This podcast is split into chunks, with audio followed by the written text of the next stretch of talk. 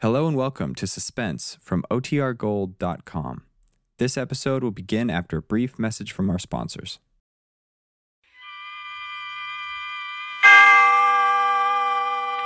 Direct from the Grand Ballroom of New York's Waldorf Astoria Hotel, Autolite and its 98,000 dealers bring you Mr. Van Johnson in tonight's presentation of Suspense.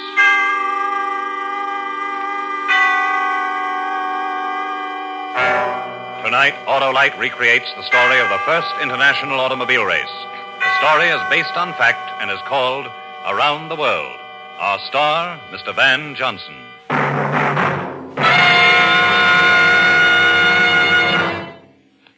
This is Harlow Wilcox speaking for Autolite with greetings from the great Easter Parade of Stars automobile show in the Waldorf Astoria Hotel in New York City. On display are 40 new car models in exciting colors. They were produced by leading car manufacturer members of the Autolite family. Here, too, are spectacular action displays, working models of a Navy torpedo and aircraft carrier, along with other interesting exhibits provided by our armed forces. Plus, special cars styled by leading American and European designers. Record breaking crowds of enthusiastic visitors have seen the show since Saturday's opening, and before it closes Thursday, many more are expected to see this spring spectacle. And now, as a special treat for our visitors here at the Easter Parade of Stars Auto Show, and to you at home, Autolite has brought our cast and our star, Van Johnson, to the stage of the Waldorf's Grand Ballroom for the true and exciting story of the one and only auto race around the world. This famous race took place in 1908, just three years before Autolite developed the first two-unit, six-volt electrical system used as original equipment. But now, let's listen.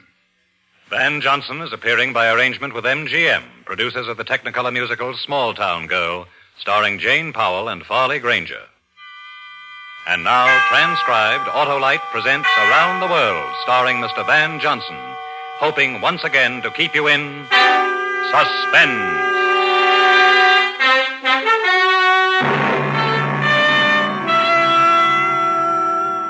My name is George Miller. These are my opponents, Monsieur Bossier de Saint-Chaffrey, Enchanté. I am driving a De Dion. My crew is also French. Vive le sport. Lieutenant Hans von Koppen, Driving a Protos, a German car, as are my technicians. German. Senor Anthony Scafolio. Uh, come sta? Italian with my crew, with driver of the Zust automobile. the gentleman you have met, and a couple of others who will you will meet presently, who are riding with me, all of us are going to have a race in automobiles around the world. New York to Paris by way of Siberia. It's 1908, Lincoln's birthday. A bright and sunshiny day, Times Square, New York, 10 a.m. I'm the driver of a four-cylinder, 60-horsepower car taken from stock, the Thomas Flyer. However this thing comes out, and I'm not offering any excuses, but in all fairness, you should know that the other cars have been built especially for this race. But the Thomas Flyer, anybody can go and buy one off the floor. The members of my crew are Montague Roberts, who knows about maps and motors, and Mr. Colby, correspondent for the Combined News Services. How do you do? Hello. Gentlemen, are you ready? All right, gentlemen.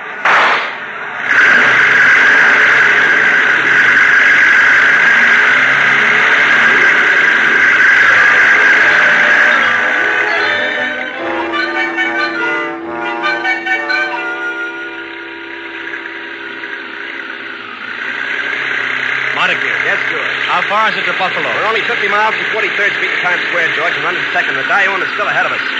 I didn't ask you how we... to make an observation, gentlemen. About the rain again, Mr. Colby? Yes, of course.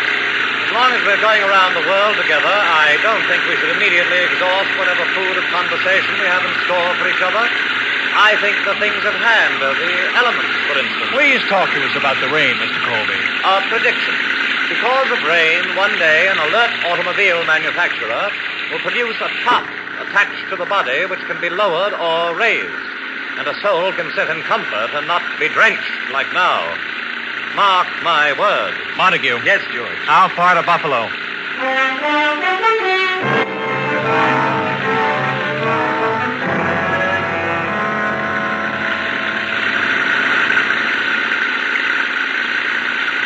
Any observations about the mud, Mr. Colby? Mr. Colby. He can't hear you, George. He slid down on the floor and back and pulled his raincoat over him and the rug and the... The French car, they're stuck in the mud. Give it the gun, George. Oh, George, we could have passed. We passed can't them. just leave them sitting here. Hi, monsieur. Stop! All of a sudden, no road. Only mud. Oh, we'll give you a hand. Hey, you're really in there deep. Your American mud is of a peculiar viscous quality. My men have not the strength There's to... some wooden planks in back of my car. You can lift the back end up and slip them under. Monty. Sure. Monty will tell your men what to do. Allons. Hurry! Hurry! Be careful of Mr. Colby. He's on the floor thinking about the elephant. Well, how do you like it, monsieur? Ah, tell us for rain or mud. It is happening. Soon it will be Buffalo. Tell me, Buffalo, it is a nice place. You can get a hot meal. Never been there, but I'm sure you. Start kidding. It tell you. Mr. Colby was saying a while back that someone's going to invent a top you can put up when it rains. We French have already outmoded this proposed invention. What? Attendez, one moment. The invention of which there is no obsolescence. Cognac. Après vous, monsieur. Well, thank you, monsieur. A toast. A toast. To our men who are crazy enough to join us around the world by way of Siberia. I'll drink to that. Here's the bottle. Hold on to it, monsieur. A toast. To your gallantry, monsieur. For the health. Okay, George, fix them up fine. All the thanks in the world. Barbara, adieu. Ah. Nice fellow. The boys he's got with him are princes, too. Well, no use standing out here in the mud.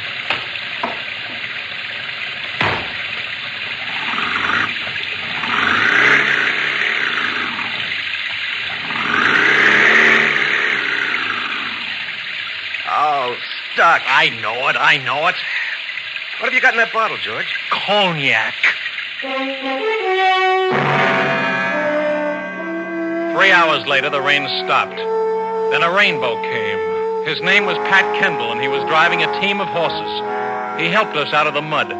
Then he led the way for us into Buffalo, still behind the French car. After Buffalo, Toledo, then Chicago. And we were a day ahead of everybody. Omaha, Cheyenne, Ogden, and we were four days ahead of the other cars. Down embankments, across desert, forging rivers, over flats and over hills, then 60 miles outside of Ogden. The tumbleweeds. What about them, Mr. Colby? I'm uh, no mechanic, you know. What about the tumbleweeds, Mr. Colby? Uh, riding over them the way you do. We've already discussed that, Mr. Colby, when you were asleep. Oh, Mr. Colby, Yes, Montague. you're a correspondent for a whole syndicate of newspapers. Aren't you supposed to take notes of something? How can you do that when you sleep so much? A good question. Well, how can you do it? I am a journalist. So? My dear Mr. Miller, when a journalist has seen one tumbleweed, he can close his eyes and imagine a vastness of tumbleweeds, hundreds of square miles of tumbleweeds, such as we are now negotiating. Wake me at the next town. I'm afraid not.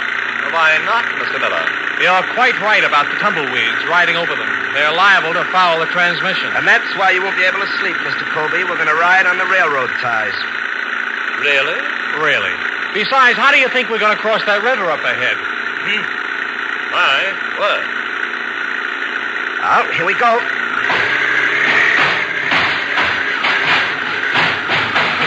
How do you like riding on railroad ties, Mr. Colby? My word.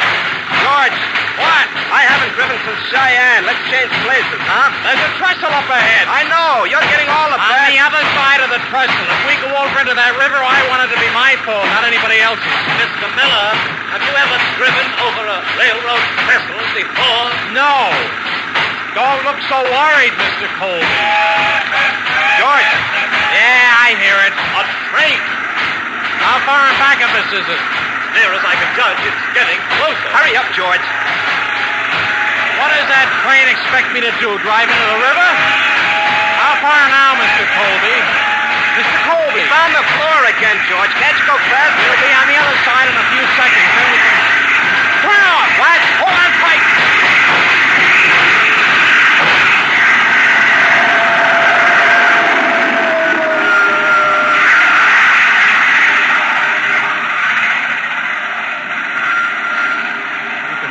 now, Monty. Wait a minute. All right. Move over, will you? Yeah.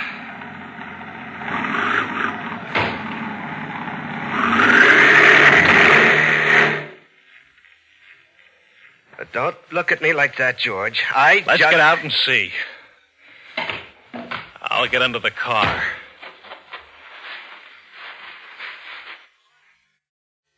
Marty, come here. What do you see? I don't see any clutch shaft. That's one thing I see. Oh. Cracked right off. Where are we, Monty? Under a Thomas Flyer in the middle of the desert. Yeah. Mind if I ask you another question, Monty? Go right ahead. How far from a town? A good sized town. One that would have a blacksmith. About 30 miles. That way. Well, let's get out from under here. Oh, uh, over there on the sand, George, the other part of the clutch shaft. Uh huh. We've got to get the part to a blacksmith. There's no two ways about it. Uh, somebody's going to have to walk 30 miles. Somebody who's had a lot of rest. Mr. Colby.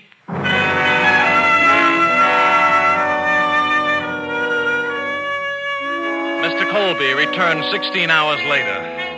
The blacksmith returned him in a wagon. Mr. Colby was sleeping in back of it.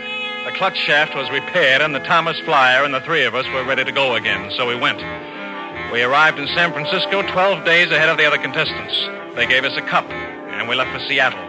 When we arrived there, they gave us a cup. And according to the prearranged route, we loaded the Thomas Flyer on board a steamer and sailed for Valdez, Alaska.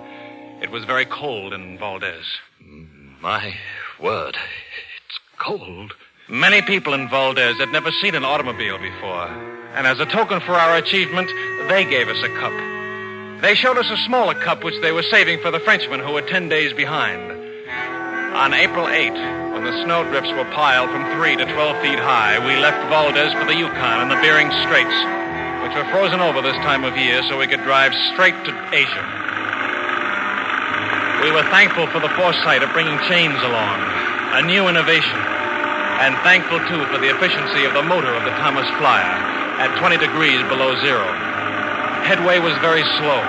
Three days of it, and we only covered 22 miles. Thunders. What did you say, Mr. Colby? Thunders. When you've seen one of them, you've seen. Yes, we know, Mr. Colby. It is bleak, isn't it? George, Yes. if anything went wrong Don't here- think about it. Talk about something else. The German car was in Omaha when we got to Seattle. I know. The Italians in Salt Lake City. I know. The French, these monsters. We know all about that, Monty. You say something, Mr. Colby? I was just going to say that. What was that? Get out of the car, quick! An avalanche! One!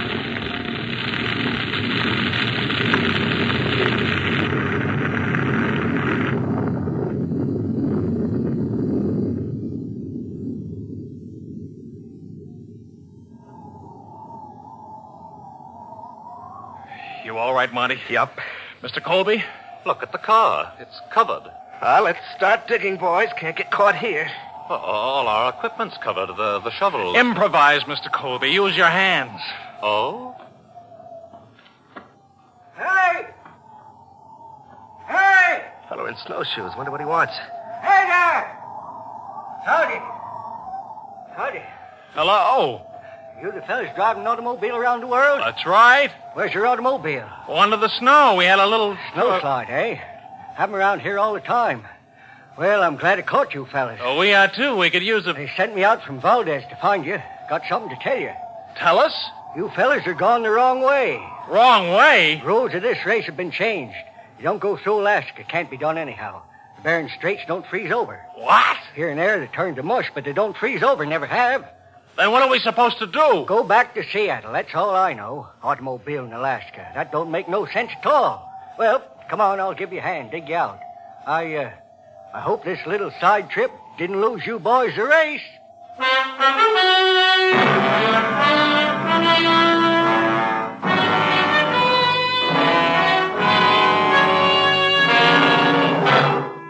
Autolite is bringing you Mr. Van Johnson in Around the World. Tonight's presentation in radio's outstanding theater of thrills, Suspense.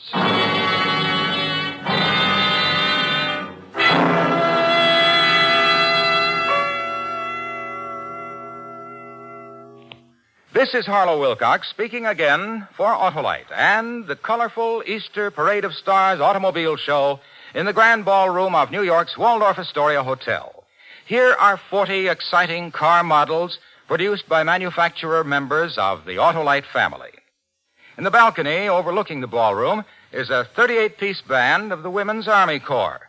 In rooms surrounding the ballroom are special action displays dramatizing the latest engineering advancements of the automotive industry, as well as special exhibits featuring outstanding accomplishments of our armed forces.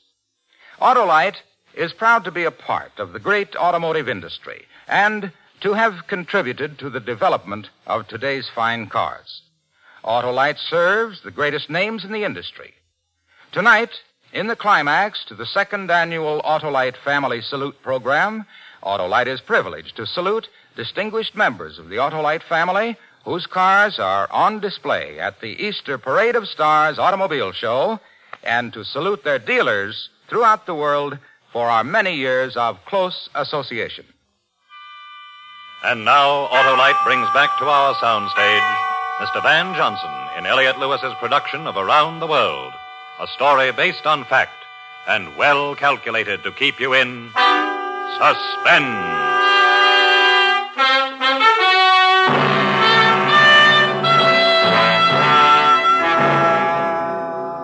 This is George Miller again. I'd like for you to hear a few comments from my opponents in the round the world automobile race. Senor Anthony Scafolio. I wish to tell you how much I enjoyed the trip by boat from uh, Seattle to Yokohama. Uh, the fact that we come in uh, 12 days behind the Americans to Seattle was uh, due to an oversight by a navigator. Thank you, senor. Now, Lieutenant Hans von Koppen.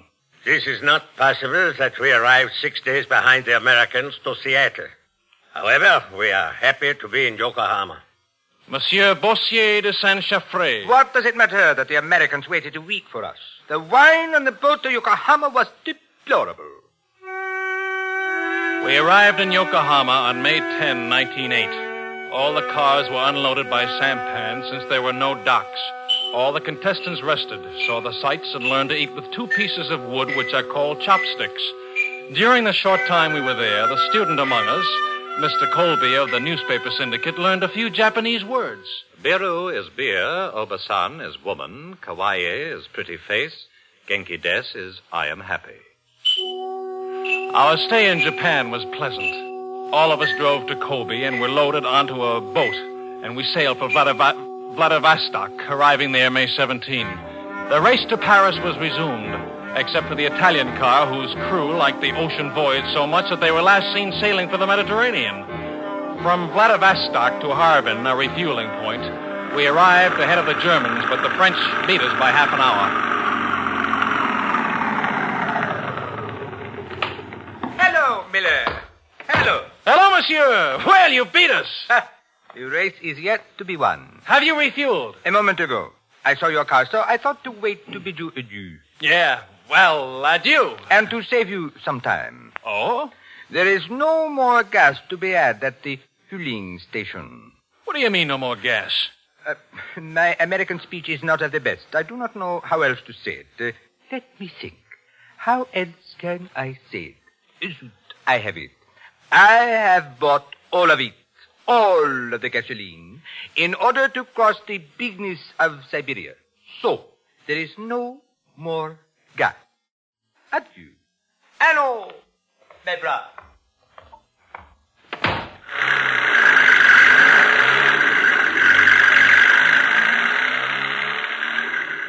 I must say that was rather unsporting. Monty, go ask the man if he has any more gas. Right. You have no idea what I shall do when we finally get to Paris. What are you going to do, Mr. Colby? I shall lodge a protest with the Rules Committee. Forget it. Anyhow, I don't think I like Siberia very much. Well, you're going to see a lot of it, Mr. Colby. It's the biggest country. in- George. What about it, Monty? No gas.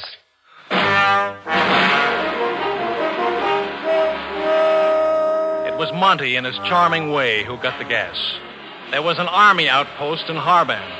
The army of His Imperial Majesty, the Tsar of all the Russias. Monty introduced himself and his charm at the officers' club, and in a little while introduced a variation on the game of poker known as Spit in the Ocean. American money against the Tsar's gasoline. Monty won. Proposed maneuvers of the Harbin outpost of the army of His Imperial Majesty the Tsar of all the Russias was delayed for some time. we headed into the wilderness of Siberia. How far to the lake, Marty? I figure Lake Baikal is about 50 miles away. If we miss the boat that crosses it, we'll lose two days. Uh, we're well aware of that fact, Mr. Colby. Don't worry about it. We'll be there tomorrow morning for sure. Unless the French get there first, or the Germans. Haven't seen the Germans, but we passed the French. I'd like to remind you that we should not cross our... What's that up ahead? Horses. People on them. In such a locale, they're known as Tartars. Formed a line, George. You better slow down. Tartars are direct descendants of Genghis Khan. History tells us that Genghis Khan put two million people to the sword. The hobby of these people is beheading strangers. They're armed to the teeth, George. Let's go out and talk to them. Oh, hi there. You try it, Marty. Uh, hello. Mr. Colby, have you ever had occasion to learn Tartar talk? Mr. Colby. Uh-oh. Here he comes, George. He must be seven feet tall. Hello, Chief. We're just riding through. We're on our way to St. Petersburg. You talk to him, Marty. Now, what do I say? Oh, something charming. Uh, nice country you have here, Chief. George. You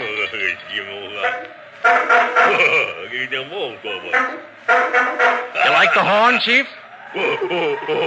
Marty, give him the horn. Sure, sure. Uh, he'll only be a minute, Chief. Hurry up, Marty. Yeah. Here you are, Chief. Oh, now, wait a minute, Chief. That's the wheel. We need the wheel. Blow the horn, Chief. Here. Isn't that nice?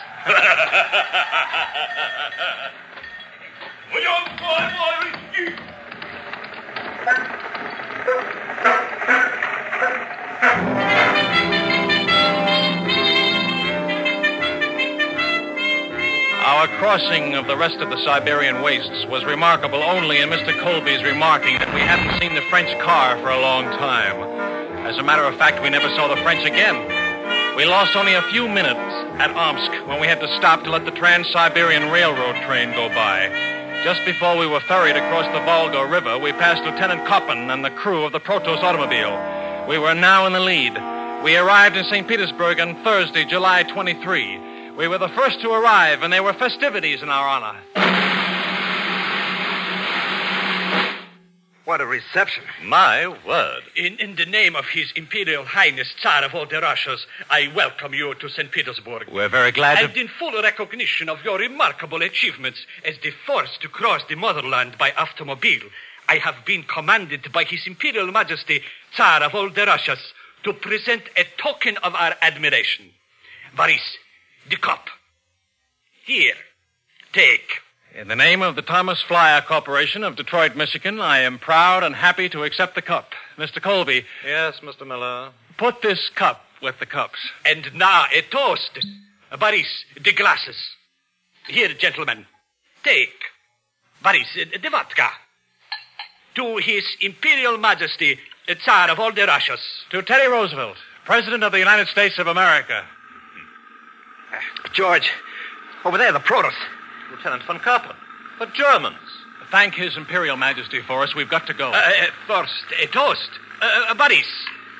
Uh, to Her Imperial Majesty, uh, Tsarina of all the Russians. Uh, to the Rough Riders. We're in a race here, you know. We've got to. Uh, Boris, uh, to St. Petersburg, a jewel in the crown of His Imperial Majesty, the Tsar of all the Russians. We've really got to go. Uh, drink. Uh, to Detroit, Michigan. Now, now let there be music and the festival and dancing. Uh.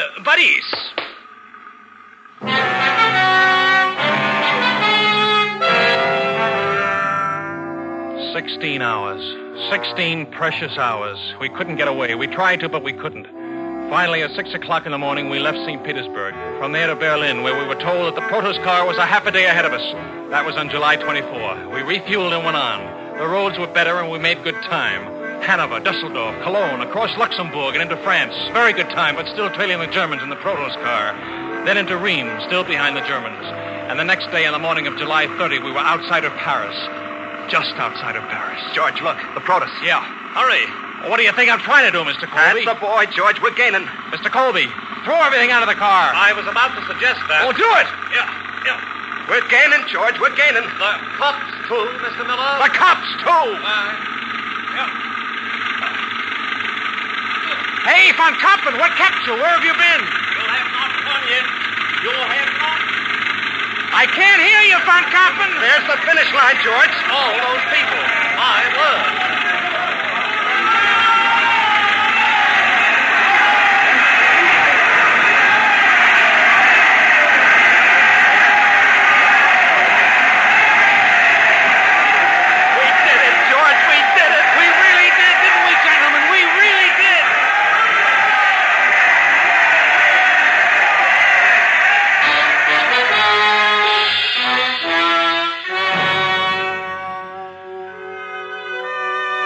won. we came in first. We drove from New York to Paris, almost 14,000 miles in the Thomas Flyer automobile. Our total running time was 88 days. We arrived 102, we averaged 152 miles a day over all kinds of country in every sort of climate. We climbed mountains, forded streams, drove through mud, and traversed sandy deserts. We won the New York Times $50,000 first prize, and we had our pictures in every paper in the world. But mostly it was a tribute to our automobile. We proved something. An American stock car circled the globe. And we're not anybody special. Anybody can do it.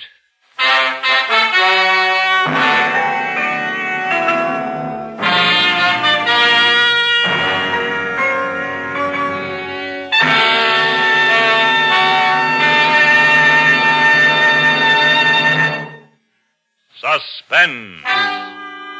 Presented by Autolite. Tonight's star, Mr. Van Johnson. This is Harlow Wilcox speaking for Autolite and the worldwide Autolite family. Tonight, as the crowning achievement of the second annual Autolite Family Salute program, we have brought you a special broadcast direct from the Easter Parade of Stars automobile show at the Waldorf Astoria Hotel in New York City.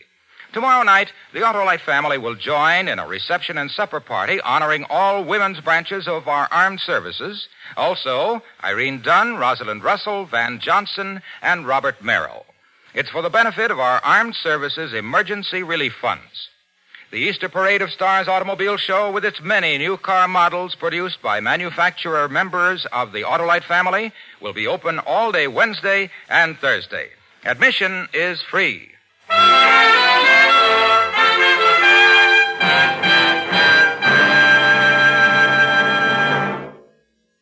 Next week, the story about a man who dreamed of someday having all the money he would ever need, and one day found a way to make his dream come true. It's called The Great Train Robbery. Our star, Mr. Fred MacMurray. That's next week on Suspense.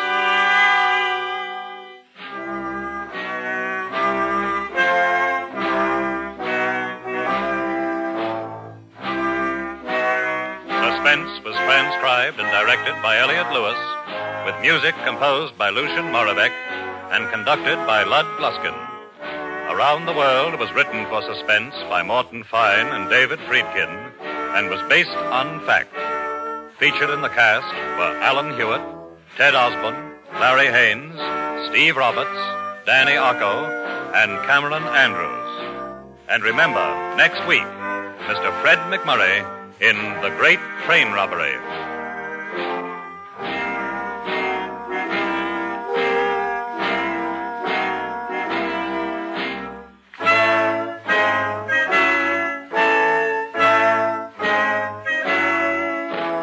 This is the CBS Radio Network.